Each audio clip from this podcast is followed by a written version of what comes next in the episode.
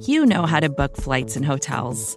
All you're missing is a tool to help you plan that unbelievable travel experience. That's why you need Viator. Book guided tours, excursions, and more in one place. There are over 300,000 travel experiences to choose from, so you can find something for everyone. And Viator offers free cancellation and 24 7 customer support for worry free travel. Download the Viator app now and use code Viator10 for 10% off your first booking in the app. Find travel experiences for you. Do more with Viator. You're listening to BGN Radio Why would you listen to any other Eagles podcast? with John Stolnis and Brandon Lee Gowton. Hello, Bleeding Green Nation, and welcome back to BGN Radio. This is episode number 76. I'm John Stolnis from BleedingGreenNation.com. You can follow me on Twitter at John Stolnis. Coming up, we're going to go over the last practice the Eagles had with the Ravens this week, uh, the two day joint practice session that the Eagles had with Baltimore. A lot of interesting stuff came out of that, and really, that is probably the preseason right there because uh, that's where all the starters got to match up with uh, an opposing team's defense and offense, and so uh, we'll hear a little bit about that. We'll get a look at the uh, latest injury report for the Eagles as they head into preseason game number three against those very same Ravens on Thursday night. Joining me, as he does every week, is the man behind BleedingGreenNation.com. May he forever reign, Brandon Lee Gowton. You can follow him on Twitter at Brandon Gowton. BLG, how you feeling, pal? Right ahead of uh, preseason game number three. Preseason game number three, usually the quote unquote dress rehearsal game. Yeah, The game no- where your starters play for about three quarters, typically, at least the first half. Usually not probably going to happen this week. Nope. Now, and really around the NFL, not really happening anymore.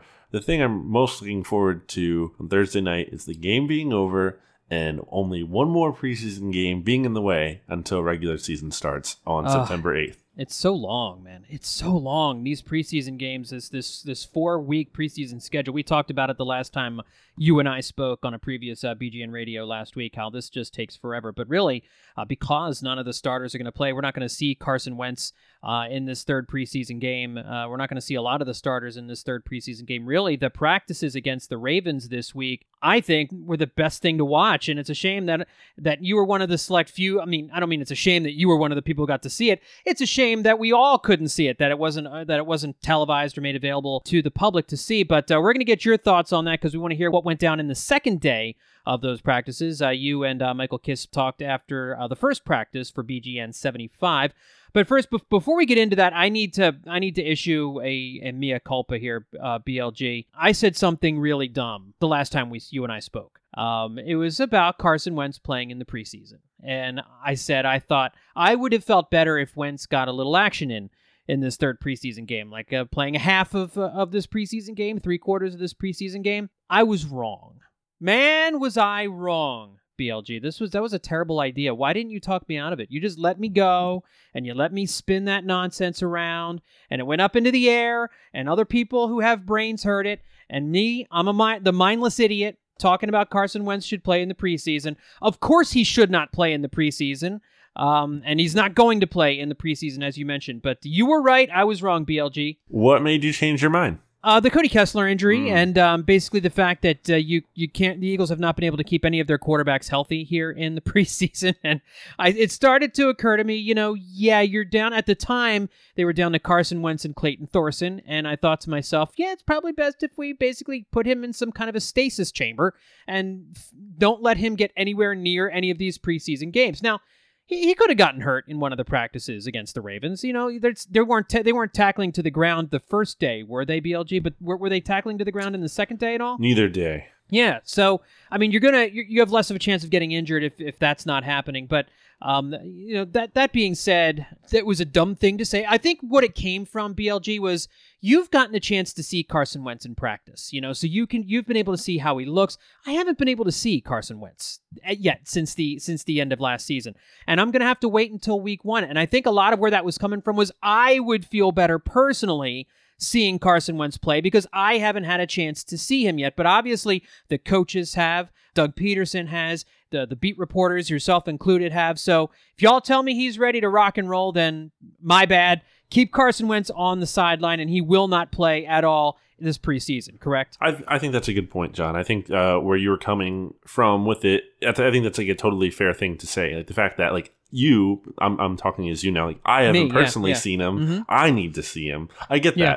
that. Um, I get that. I disagree with that, obviously, as a whole, as a Sure. sentence, but I understand where that's coming from. And let me tell you, John, that for as good as Carson Wentz didn't look so much on Monday, although I start, I, I think he started to come on on as the practice kind of went along. He was he, he finished stronger than he started certainly on Monday's practice. And again, like the Ravens have a very talented defense. Their secondary, especially you know Earl Thomas and Marlon Humphrey, who's looking really good. Like they, they have a lot of talent on that side of the ball. So it's not just like Carson Wentz is struggling, you know, against a bunch of backups or, or like scrub players or whatever. Like he was being challenged by a legitimately good unit. Now, of course, you want to see him beat out that unit, and that's kind of what he did on during uh, Tuesday's practice, his final practice against the Ravens, where he really just was more locked in than he was on Monday. And even on Monday, he didn't like throw any interceptions, anything, so it wasn't like terrible by any Yeah. means. But he just wasn't sharp like that. There was a lot of incompletions. It just seemed like the Ravens' defense was being really stingy and not allowing much.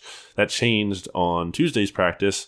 Um, you know, he had a deep throw, which is great to Mack Hollins. Unfortunately, Mack Hollins dropped it, didn't finish it, but you know, still it was a really good throw. Uh, Carson made a number of good throws on that day, and it was good to see, you know, against a really good defense. And it's also really good to see a really good defender in Earl Thomas after practice telling NBC Sports Philadelphia that Carson Wentz in, in basically in not so many words, Earl Thomas said that, you know, Carson Wentz is among the elite quarterbacks in the NFL. And Earl Wow. Thomas, I think, is a guy who kind of just doesn't like BS. Like, he's not one of these guys who just says anything. And it's not like, well, I didn't see the question exactly what they asked, but it, I don't think it was so much as like, is Carson Wentz an elite quarterback? And it's like, okay, what's he going to say? No. Um, Right. and, and some might, but I, I, he kind of said it on his own. So I think that's, you know, that's legitimate praise. That's legitimate respect. And in fairness, Carson Wentz, as I said with Kist on Monday, like he threw a pass over Earl Thomas's head that got completed to Alshon Jeffery. So, you know, he did get beat by Carson Yeah. Wentz in practice. So that's just that's not just fluff there.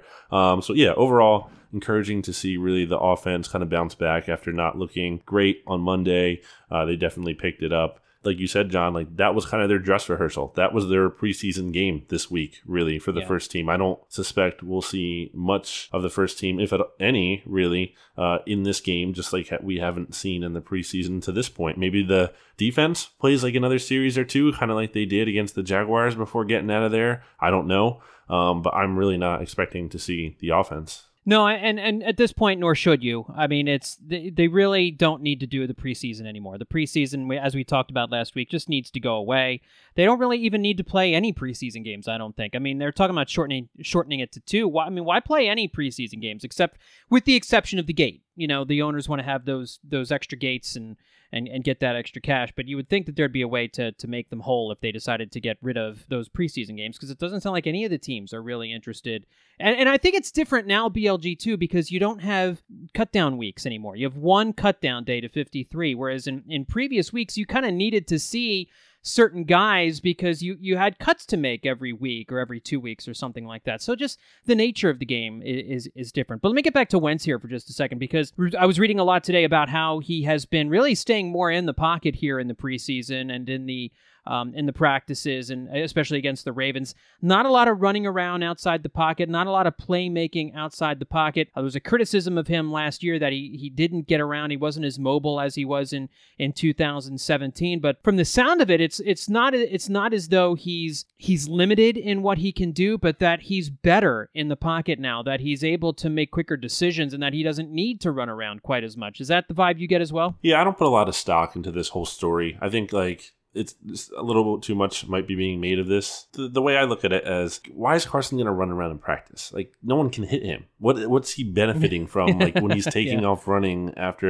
you know what I mean? Like, and I think it's funny when you see this in practice in an environment where like you'll see these quarterbacks run to the sideline after there's nothing there. After in a real game, they probably would have been sacked already or hit or whatever, and like they run out ten yards to get the first down and then like some fans in attendance at practice, like some of the ticket holders who get to come to Eagles practice, will like start applauding, and it's like that's not a real game play. Like that, that, that wouldn't happen in Yeah. a game. He'd get lit up, or like you know he he wouldn't have that much time. So.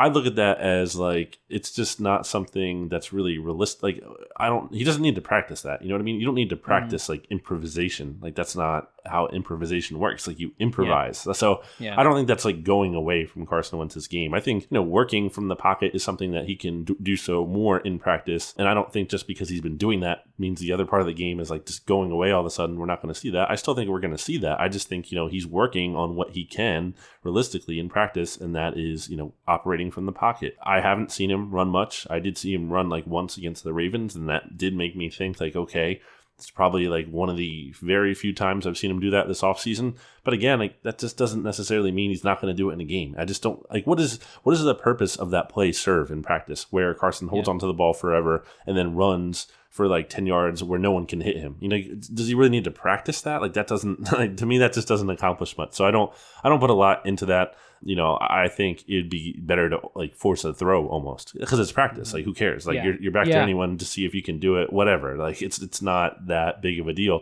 Um, so I don't put a ton into that running thing. I think that kind of becomes a bigger story than it is like, oh, is Carson Wentz changing his play style? I just I don't think he is, and he was very adamant about that last year that he wasn't going to. And injury, you know, kind of prevented him from playing exactly like he did in 2017.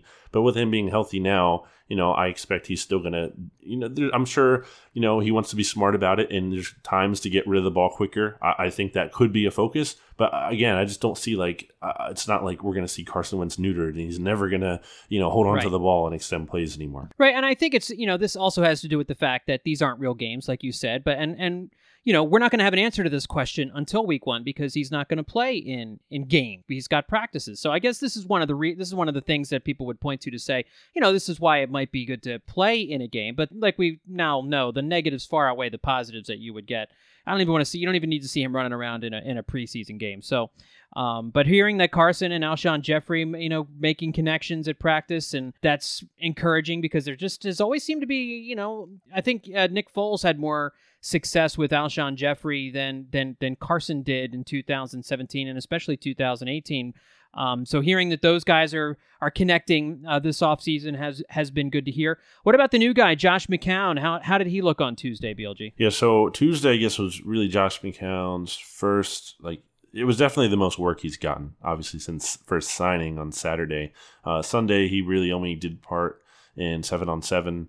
And on Monday, I don't even remember if he got 11 on 11. If he did, it was very short. On Tuesday, though, he did get like a legitimate a decent amount of 11 on 11 work with um, the second team offense. And he looked good out there. He looked sharp. Uh, he made three really nice throws, like back to back to back on one series there. Um, he had a nice completion on a post to a diving Alex Ellis, He made a really nice catch on the ball, kind of just floated it right to only where he could get it. The defender couldn't get it. He had another nice throw to JJ Arcega Whiteside, and then he hit Corey Clement on a little swing pass that was that went for like a decent gain against the Ravens defense. So uh, looked good. You know, looked like he wasn't confused, like and which is nice to see for a, a new player just coming into the system. Not totally shocking. You know, it's a 40 year old vet. Uh, he's been around the block before. I'm sure he, for as much as you know, he doesn't know this offense necessarily specifically. You know, he he knows a lot of NFL offenses. He's had to learn a lot of NFL offenses. So um, this is not new to him. This process of picking things up. Kind of interested to see if we're really going to see him in the game at all. Like I'm not sure, 100 percent sure we will. I think there's a chance. And I think it could be nice to get him a drive. Now I say that and also fearful that, you know, watching Sudfeld and Cody Kessler get down. But, you know, uh, it's a little bit different in the sense of like he hasn't you know, he's he hasn't been in football. Like he hasn't been doing football activity. He was getting ready to be on ESPN. So I think it could be nice to get him like a series or two and actually get him some reps just because he hasn't had many this offseason, you know, as opposed to the other players who don't need to play in preseason like Carson because they have had those practice reps. So um, I'd like to see him for a little bit, see what he can do.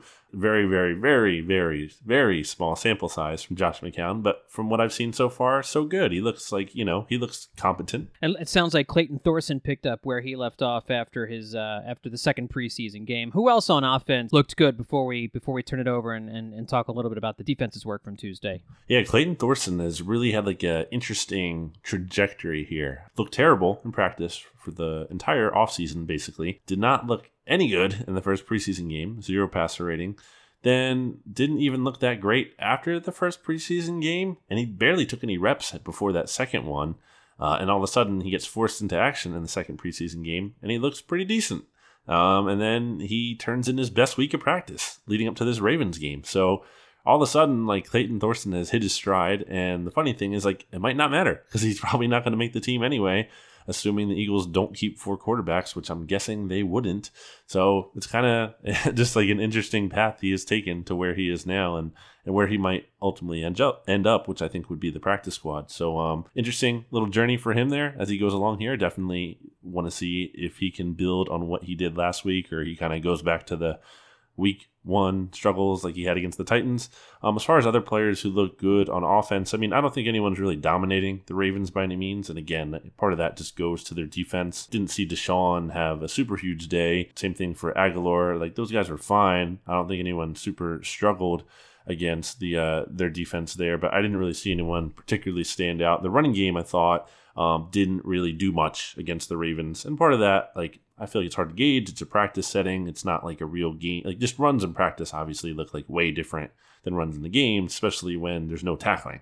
Um, yeah. So it was kind of hard to gauge in that sense. I think the offensive line in general like did a pretty good job protecting Carson. I think Carson did a good job of stepping around pressure. And again, that's another hard thing to gauge because they can't really sack him. But yeah, I don't think there are any like super standouts in terms of like this one guy was just killing the Ravens as much as like Carson looked good on that second day, and the offense as a whole was having like moderate success. On the defensive side of the ball, BLG, not hearing a lot about what's going on over there because I think it just feels like most of the positions there are settled, but obviously there's some injury issues at linebacker and and, and cornerback. And we're going to get to the injuries here in just a second, but um, how did the how did the Eagles defense look against a, a, a guy in Lamar Jackson who is obviously not going to be uh, playing a, a typical professional style offense. They're gonna be doing some version of the Wildcat this year because he's such a prolific runner. So I mean, it's not it's not a test against a prototypical NFL quarterback. He's definitely doing something very different than what the rest of the NFL is doing. But uh, overall, how did the defense look on Tuesday? Well, John, Vinny Curry picked off Lamar Jackson. So if you're wow, a Ravens Vinny. fan, and it wasn't a tip ball, by the way. It wasn't like you know a pass got tipped up to the line of scrimmage and then Vinny caught it. Like no, it was like throwing right at Vinny Curry. So uh, not the best sign from Lamar Jackson there. Lamar Jackson did have some good moments in practice. I'm not going to say he was all bad, but um, he certainly did not finish on a strong note against the Eagles defense. I think the Eagles defense kind of got the best of him as practice was winding down on Tuesday. Um, so if I'm a Ravens fan, like you know, I don't know. I don't know how I'm feeling about Lamar Jackson. I think I see some good things and I'd be excited, but I also think I see some things that, you know, kind of make me a little bit nervous. But as far as the Eagles defense goes, they were going to getting carved up earlier in practice on Tuesday, especially in the red zone. Like they had a really hard time covering the Ravens tight ends. And now the Ravens have some good tight ends, but like still, I mean, they were it wasn't even looking difficult for the Ravens offense. So, mm. and I saw Malcolm Jenkins and Rodney McLeod kind of talking to each other after some of those series. So it seemed like there were some kind of communication issues there. It looked like there was some frustration to something they kind of have to iron out there. I have like two main thoughts on the defense here as we enter the 2019 season. And one of them is that there's definitely some concern when it comes to the injuries uh, going on with this defense. Like Fletcher Cox, you know, isn't back yet. Yeah. Um, Nigel Bradham said he's not close to being back in 11 on 11, even though he returned to 7 on 7 this week. Uh, I don't know. He didn't seem like super convincing when he was asked if he's going to play week one. So potentially you're down with your top two linebackers in week one um, if Bradham doesn't play since Kamu was hurt, and then that injury itself, Kamu being hurt. Who else am I missing? Ronald Darby is back mm-hmm. in 11 on 11, but like, and I think he's progressing towards week one, but you know, he's still coming off injury. Rodney McLeod coming off injury. There's Cre'Von LeBlanc. Too. LeBlanc isn't going to be ready yep. for a while. So there's a number of guys banged up in the defense. There might be someone I didn't mention that you're probably saying if you're listening in the, your car or wherever you are right now. Like there's the point being, there's just a bunch of guys who are banged up on that side of the ball. And it just kind of makes me think about how like Brandon Graham, you know, was hurt last year. Uh, he didn't miss any playing time, but he wasn't himself. Like he wasn't 100 mm-hmm. percent until later in the year. And I almost wonder if we're going to see that with the defense. Now, that's my main thought. Like, that's the concern aspect of it. The second part is like, defense doesn't matter a ton, in my opinion, for this team. Like, that's not going to. That's not going to be this team's calling card. That's not their identity. Like this isn't a team that's like trying to win with their defense, like the Bears were last year, or you know the Broncos were in years past, or the Seahawks. Like that's not this team's identity. Now, ideally, you want to have a good as possible of a defense. I don't deny that, but I just think like it's always been a clear and it's always been apparent with the way the Eagles have invested in this offense. Like they're going to have to be, you know, the unit that wins games for this team. Like if if the defense can just be respectable and make some big plays, you know, get some turnovers, get the offense some favorable field position here and there. Like I think that's enough. Uh, if they can generate pressure, which I think I still feel decent about that. Like I believe in this defensive line, probably more so maybe than even at the beginning of camp given the way like Daeshon Hall is coming on and the great offseason that Timmy Jernigan has had. I know Fletcher Cox is out, but still, like I, I just think there's enough talent, and I think he'll be back at some point where they have enough here to be a respectable unit at the very least. And for as much as some people do not like Jim Schwartz, I think he has a track record as a good defensive coordinator. So like I feel good enough about what's going on there that that unit isn't gonna like sink good performances mm-hmm. from this offense. But with that said, like that puts the pressure on Carson and this offense to really like live up to their end of the bargain and be this at least like top 10 offense. Like they have to, they can't be what they were last year. You know, they can't be like slow starts um, really struggling to score points. Like they have to step it up. They have to live up to the hype. No, there's no doubt about it. This is an offensive team, but I do think the Eagles have done themselves well and, at least giving themselves some depth at these defensive positions. It's not it's not phenomenal depth. You know, obviously being down Nigel Bradham and Kamu Grugier-Hill at the start of the season is not what you want, but that's why you went out and got Zach Brown and LJ Fort and uh, T.J. Edwards is a guy, the undrafted uh, rookie that they that they signed to keep an eye on, and a couple other guys too. And you know, going out and getting Sendejo. Uh, hopefully, you know, hopefully McLeod is. Seems like McLeod's going to be ready to to start the season, but you've got Sendejo there to act as a little bit of backup, and we all know how many cornerbacks that they have. So, uh, and with with Cox, obviously Fletcher Cox needs needs to be okay, and we're all just kind of like putting a, a hope on a wing and a prayer that Fletch is going to be fine because he's the best defensive player on the team. I don't know if he's more important than Malcolm Jenkins necessarily, but he's the most talented defensive player on the team, and they really need him in the middle of that lineup, uh, in the middle of that defensive line to to wreak some havoc. But like you said, it's going to be on the offense to to power this team in the early going. So. Uh, when we come back, we're going to take a quick break, but we're going to preview the Eagles Ravens preseason game number three. Yeah, not many of the starters are playing, but we'll talk about the players that uh, we are most interested in watching on Thursday. That's up next here on BGN Radio. Vacations can be tricky. You already know how to book flights and hotels, but now the only thing you're missing is, you know, the actual travel experience. Because is it really a vacation if you're just sitting around like you would at home? You need a tool to get the most out of your time away. That's where Viator steps in. You can book guided tours, activities, excursions, and more in one place to make your trip truly unforgettable. Viator has over 300,000 travel experiences to choose from. Everything from simple tours to extreme adventures and all the niche, interesting stuff in between. So you can plan something that everyone you're traveling with will enjoy. Real traveler reviews give the inside scoop from people who already been on the experiences you're considering, so you can plan with confidence. Free cancellation helps you plan for the unexpected. And 24 7 customer support means you can travel worry free.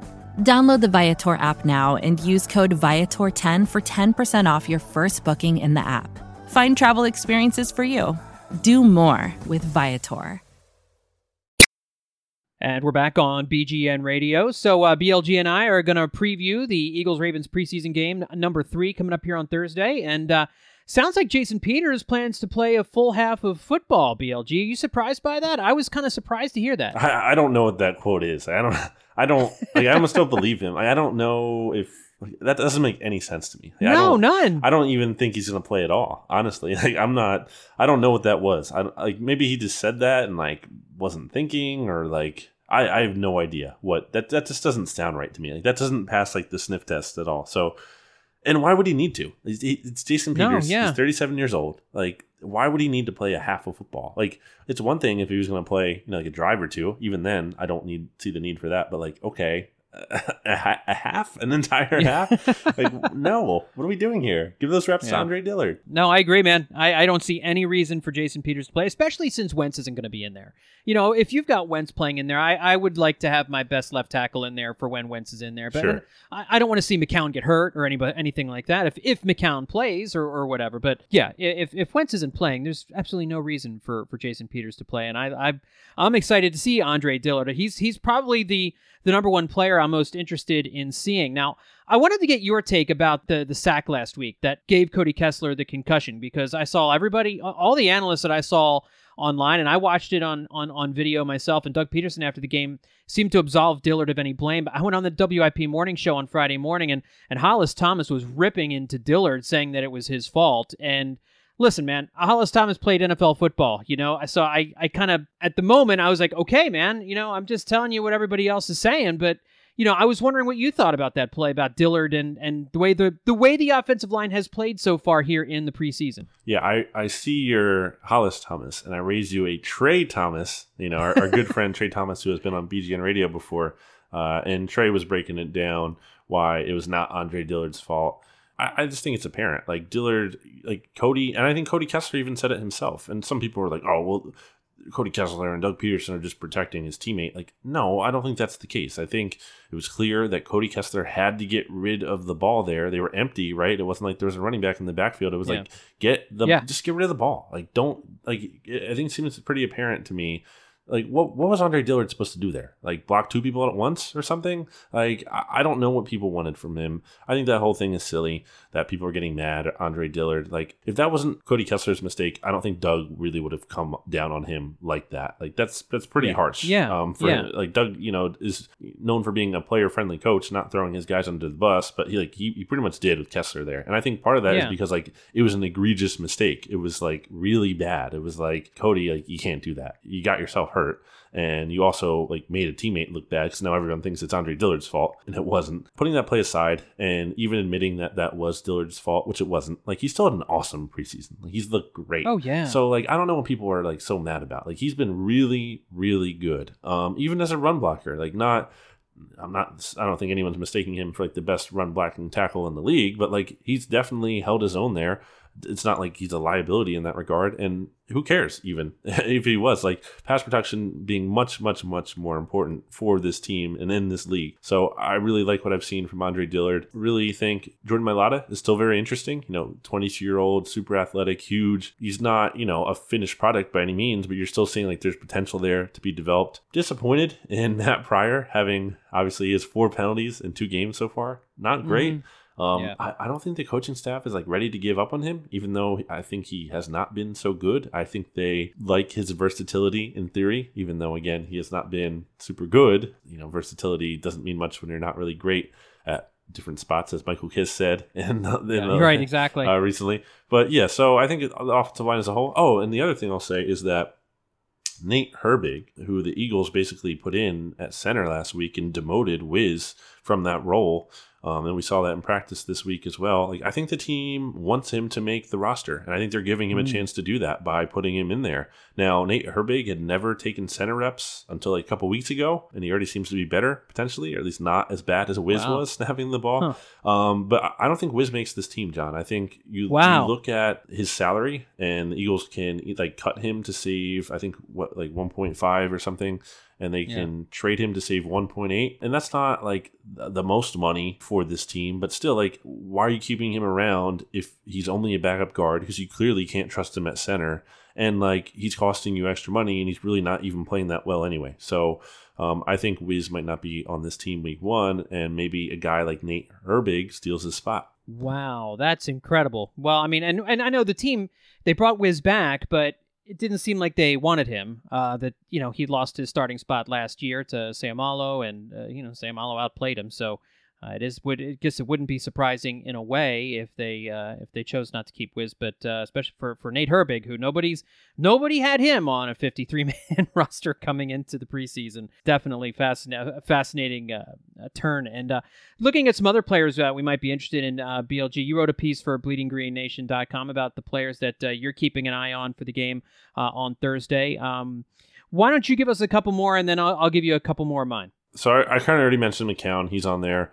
Uh, I'll, I'll, just quickly put Brett Toth, if mm-hmm. that's how you pronounce it, in there. I'm pretty sure it's Toth. I'm pretty sure. Uh, just be, uh, he's like an obvious one. They signed him last week. He came from the military. Or We know. I don't think we'll all be necessarily locked in a third string, third string right tackle, but you know, whatever. He's out there. Thorson, I already mentioned too. Uh, some of the guys I guess I'm most interested to see would definitely be Mack Hollins, just considering how he dropped two deep passes this week in camp, which is like really frustrating because it's just like, come on, Mack, like make make make those plays, man. Like Yeah. he's getting open, you know. Like we can at least say that, right? Like he's he's finding a way to beat the defense and be in position to make a play, but like he hasn't been able to finish it. So that's frustrating. I want to see Corey Clement because I think he might actually play in this one. He's looking healthy. He's looking good in practice. I'd like to see him go out there and kind of look like the player he was as a rookie, um, maybe even better. So I, I hope we get to see those two guys. I hope we get to see, well, we not really hope we get to see, we will see Josh Perkins. Um, and that's significant because Richard Rodgers is going to be out multiple weeks, according to the Eagles, with a foot injury. He got carted off, as we talked about on Monday. They're talking about a Lisfranc, aren't they? Uh, I don't know. Um, I don't. I haven't seen that. I, I haven't seen anything official yet for that. I think Derrick Gunn said Okay. plantar A fasciitis. plantar fasciitis. That's what it was. I'm sorry. yeah. So like I don't know. I don't. So they might just. I don't know exactly what they're going to do on him because they could put him on injured reserve and his season could be over. They could waive him with an injury settlement. I don't know what they're going to do. Um, but they need to figure out something for that spot because you need a third tight end if you're going to be running so many two tight end sets with Dallas Goedert and Zach Ertz this year. So Josh Perkins has an opportunity uh, as an in-house guy to really step up and prove himself. Every time I say Josh Perkins, I think of Ann Perkins. I cannot, I cannot not think of that. I just, I just had to say that. Like it's in my head every time I say it. Um, I feel like I'm Chris Traeger just saying Josh Perkins. So, uh, yeah, they need to figure this third tight end thing out. Like, is it Josh Perkins? Is Alex Ellis? Do you think they go get another tight end, BLG? well, that's the other thing. Like, so they have their in-house guys. You know, Perkins, uh, Alex Ellis, Will Tye. So those guys have a chance to prove themselves in these next two preseason games here. But if there's an option better available on the waiver wire, like I don't think Howie Roseman's going to be reluctant to get that guy. And there could be, like, there could be some guy who shakes free, who's like, you know, nothing super spectacular, but could be better than Josh Perkins, um, and could be a decent option for you. Or they could do something where they trade like. I don't know, you know, like someone who might not make the team anyway, or like like Wendell Smallwood, just for example, for like someone's tight end that probably wasn't going to make their team, you know, some kind of low cost trade where you fill that kind of spot. Um, they, they have to do something. It's whether that's like figuring out if someone's good enough in house. Obviously, Perkins was on the team last year, so they like him to some extent. Like they have to address that somehow. And then the last thing I'll say from these players I want to see is Daeshon Hall, baby, because that guy has been awesome in the preseason. He is dominating out there, and I want to see if he can keep it up. And if he can, like, how is he not going to get playing time? How is he not your fourth defensive end if he's just like dominating the preseason? No doubt. I mean, that's he's the guy that everybody has been talking about as far as uh, that defensive line, and they really needed somebody to step up and, and provide some depth along that uh, along those edge rushers. And Daeshon has been doing that in a big way, certainly more than than Josh Sweat. But I, I'm what Josh Sweat's a guy I'm interested in seeing on on Thursday night because. You know, this is a game I think he really needs to play well. It's pretty clear that Daeshon Hall has has the edge on him right now for DE4. Um, it, you know, I think Sweat probably makes the team, maybe as a maybe as DE five if they keep, you know, if they go with five. Yeah. But I mean, I, I, I mean, I think he's, I think he's safe, but you know, he's got to show something here against the Ravens uh, in, in this third game, or else I'm not. You know, he, he's going to lose that battle. Daeshon Hall has definitely had a, a better preseason than Sweat, so I'm interested in seeing in seeing Hall just like you, but I'm also interested in seeing Sweat, seeing how he plays with the pressure really on his shoulders right now to to do something. Um, I'm interested in seeing with with the linebackers down, uh, with uh, with Bradham and and Kamu both. Uh, they're at the beginning of the season in jeopardy for both of those guys. I'm interested in seeing T.J. Edwards a little bit more. I, I, I thought that was an interesting uh, undrafted free agent signing when they made it this offseason. Obviously, they made a lot of depth moves at linebacker this offseason. They wanted to have some more bodies in there than they did last year, where it, they just had nothing. And I know Nate Gerry might be a little ahead of him right now on the depth chart, BLG, but I think there's a chance Edwards could could leap over Gerry because everything I'm hearing and everything you've been reporting is that he has not Gerry has not been impressive uh, this preseason, and he wasn't terribly impressive last year either. So I'm just interested in seeing whether or not Edwards has has enough juice to make the 53, uh, especially with them down a couple of linebackers. Uh, Marken Michel has been electric in the preseason. Uh, interesting to see what whether or not he's able to find a way onto the team. Uh, and you know, just for sheer entertainment I just want to see J.J. Arcega-Whiteside and Miles Sanders play a little bit. I don't know how much run those guys are going to get.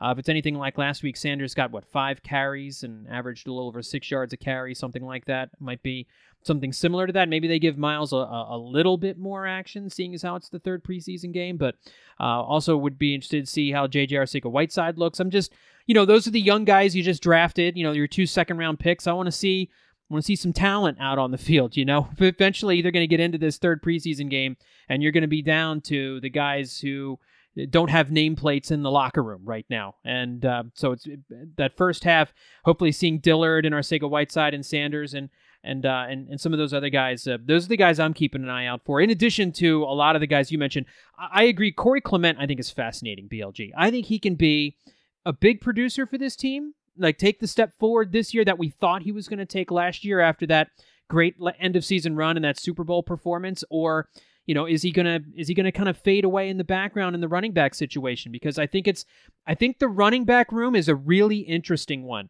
Jordan Howard has been kind of quiet this preseason although that's mostly by design.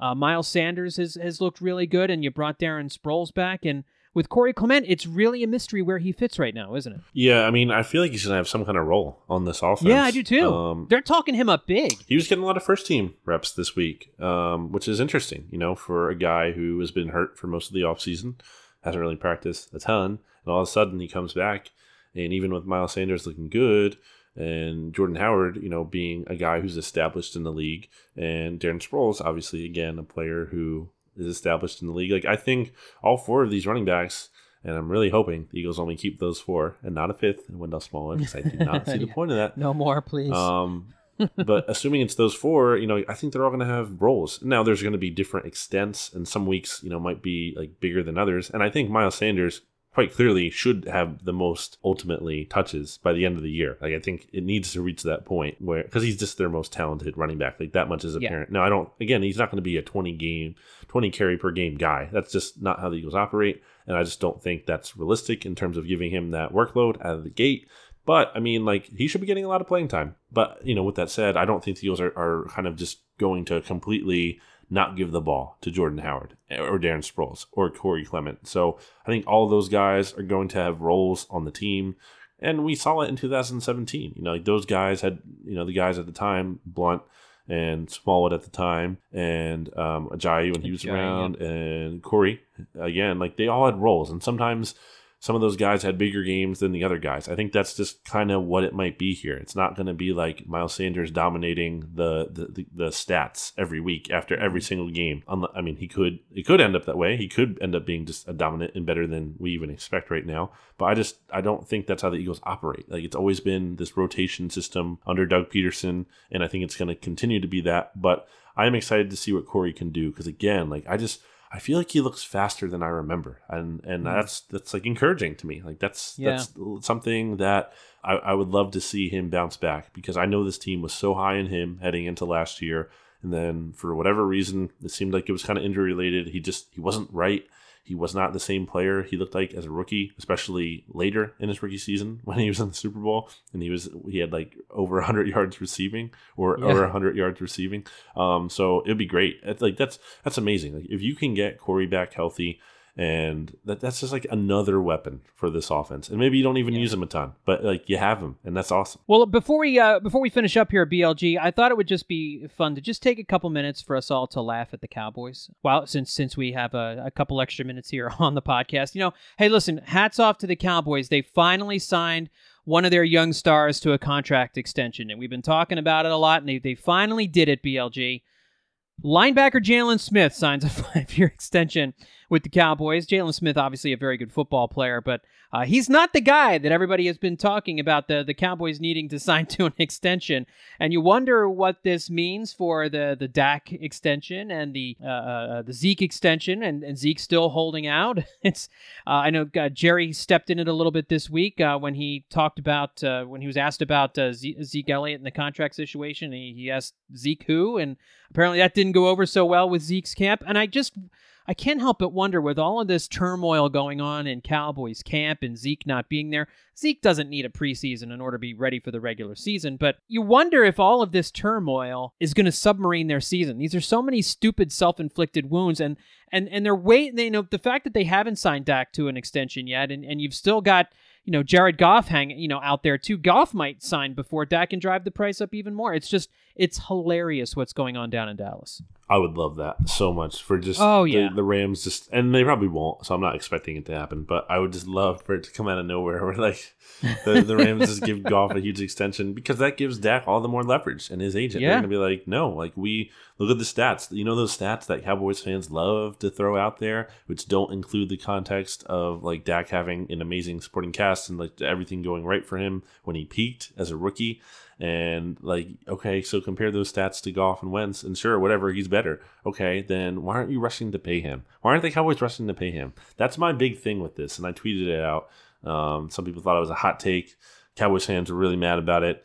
Um, some Eagles fans who are needlessly like fake objective were uh, maybe mad about it. Um, like it's so clear to me that like if this if Dak was actually good as people thought he was, like if all those stats you throw out there, most game winning drives, blah blah blah, if that was all like legit and not just like circumstantial, then why wouldn't the Cowboys be like rushing Yeah. to pay this guy? It would have happened by now. It would have happened by now. And really, the Jaylon Smith extension is so like perplexing to me. Not because they re-signed him; that's an obvious decision. Like he's a good player, but the timing. Like Jaylon Smith was going to be a free agent, or sorry, a restricted free agent after 2020. So the Cowboys really didn't have to pay no him. rush. Yeah, No. I don't, and and I get the there's incentive to do it because you do it now and you get him locked in. And for Jaylon Smith, you know, you've had injury issues, like you want to sign that deal now. Like I I understand that, but still, like how can you then go to Zeke and be like, well, we're not going to pay you because you know you're not up for a year or two, like you know, because they can the Cowboys can kind of uh, because he has his fifth option next year. And then they Yeah. can tag him after that. Like, how could you play hardball with him like that when he's like, not even to mention, like, he's like the life force of your team's success. And like, how could you take that stance after just paying Jaylon Smith? So, so to me, you know, that either says like Zeke's going to get paid pretty soon because if they're not going to, you know, wait to pay Jaylon Smith, like, are, are they going to make Zeke wait? Like, I just, I can't see that. Uh, in fairness, like Zeke seems to be holding firm. Like he wants that Todd Gurley money. He wants that, and he should get it. Like he's been Yeah, great. he he's so important to their team too. He has all the leverage when it comes to like because that team is not going to do anything without him. Like they're not going to be as good. We know it. We've seen it. We've seen how that team falls apart when they don't have Yeah. that elite rushing threat to build around. And that's another thing, you know, working against Dak. And another reason I, I feel like the Cowboys have been so hesitant to pay Dak because they know they have to pay him. It is the right decision to pay Dak Prescott because you're not probably going to get some other guy to come in and be as good. It's just not realistic. It's not um, a good strategy to do that. But at the same time, like you know you're signing this guy and you know deep down and all you Cowboys fans who want to throw out these stats and pretend that Dak Prescott is better than Carson Wentz. And I know you listen to BGN Radio because it's your favorite podcast still. Like you just know deep down that he is a limited player and the Cowboys do not win because of him. They just win with him there. He's a he's a capable game manager as he's proven to be, but he is not going to lead that team past adversity, just like he failed to do so in 2017. And he, he peaked. He peaked as a rookie. He has not been as good since. I know people are like, oh, but he has Amari Cooper now. Still, like the Cowboys last season, even when they had Amari Cooper, weren't actually as good as people think they were. They won a lot of one score games. It was luck you know, as we and people are going to get mad about that. Oh, you can't just say they're lucky. Yeah, I can because one score games in the NFL historically are lucky. You know, a bad bounce here and there. To me, Cowboys clearly a team that is projected to take a step down this year. I still think they're not going. to I don't think they're going to be terrible all of a sudden. Depending, Yeah. you know, well, if Zeke doesn't play at all, then I think they can be. But um, um, you know, I, I don't think they're going to be this like four and twelve team by any means. But I think they're going to be much more around eight and eight because I think that's kind of what team they are. And Amari Cooper, by the way, who they gave up a, a first round pick for, still has not signed an extension either. So Yeah. there's not a lot of pie to go around there in, in Dallas, and uh, Jerry knows that. Everybody everybody there knows that, and uh, How- it'll be interesting to see. How Yeah. awesome would it be? And I want to give credit to Florio who floated out this idea. Like, what if you know these guys like Zach and or Zach? I'm combining Zeke and Dak. Zeke, Dak, and Cooper. At least two of them kind of like, well, especially Cooper and Dak, because both of those guys, I believe, will be up after this year. They, what if they kind of made a bond together where they're like, okay, let's both not sign a contract until after this year? Because if they do that, then the Cowboys can only tag one of them. So that kind of puts you know the Mm. Cowboys in a bad spot, like either way. So one of those two Yeah. guys is gonna, you know, they're they'll he- have even more leverage. I, I don't think it'll happen, but I would sure, man, I would sure love for that to happen. I would love, love, Yeah. love for the Cowboys to be in a spot where. Um, their players have all the leverage against them, and they just have to pay out a ton of money. Well, the Eagles have their own situation with Malcolm Jenkins, but that's kind of died down with Jenkins in, in camp. And he wanted to play in a preseason yeah, game last week. Yeah, I mean that's just it's two totally different worlds right now between Dallas and Philadelphia. So uh, it'll be very interesting to see how things uh, shake out in Dallas with all these contract situations. All right, BLG, as we wrap up episode number seventy six, any final thoughts for the folks? Uh, just like I said at the beginning of the show, you know, third preseason game coming up here, and then you know, just one more to go after that. We'll obviously have a ton of final cuts coverage for you here on Bleeding Green Nation. Those will take place ten days from this recording on August 21st, so that'll be uh, before 4 p.m. on Saturday, August 31st, the last day of the month. The Eagles will be cutting down their roster to 53, and then after that, of course, they will be making the practice squad, and then after that, they'll be getting into week one, baby. Washington, week one at the Linc. I don't need to give you my prediction right here now, John, but obviously this team is starting off the season 1 0. I think it's safe to say. I think the universe would be in agreement with you there. There's no way they lose week one to to to Washington. And I gotta say, as someone who listens to a lot of Washington talk radio, living here in the Northern Virginia area, they're not happy here either. So they don't have any they don't have any illusions about what that football team is going to be facing this year. So yes, the Eagles obviously uh, should should feel pretty good about about week one, and even if they get off to a little bit of a rocky start, uh, shouldn't encounter much of a much of an opponent uh, in the opening week of the season against Washington. Well, folks, that will do it for episode number 76 of BGN Radio. Again, uh, don't forget to follow BLG on Twitter if you don't already, but you probably already do. He's at Brandon Gowton. I'm at John Stolnis on Twitter. Don't forget to check out bleedinggreennation.com every day for the latest news and information there as well. Thanks, everybody, for tuning in. We'll talk to you all next time right here on BGN Radio. BGN. Support for this show comes from Fundrise. Buy low, sell high. It's easy to say, hard to do. For example, high interest rates are crushing the real estate market right now. Demand is dropping and prices are falling, even for many of the best assets. It's no wonder the Fundrise Flagship Fund plans to go on a buying spree, expanding its billion dollar real estate portfolio over the next few months. You can add the Fundrise Flagship Fund to your portfolio in just minutes and with as little as $10 by visiting fundrise.com/fox. Carefully consider the investment objectives, risks, charges and expenses of the Fundrise Flagship Fund before investing. This and other information can be found in the fund's prospectus at fundrise.com/flagship. This is a paid advertisement. More to dos, less time, and an infinite number of tools to keep track of. Sometimes doing business has never felt harder, but you don't need a miracle to hit your goals. You can just use HubSpot because their all in one customer platform can make growing your business infinitely easier. Imagine this high quality leads, fast closing deals, wildly happy customers, and more benchmark breaking quarters.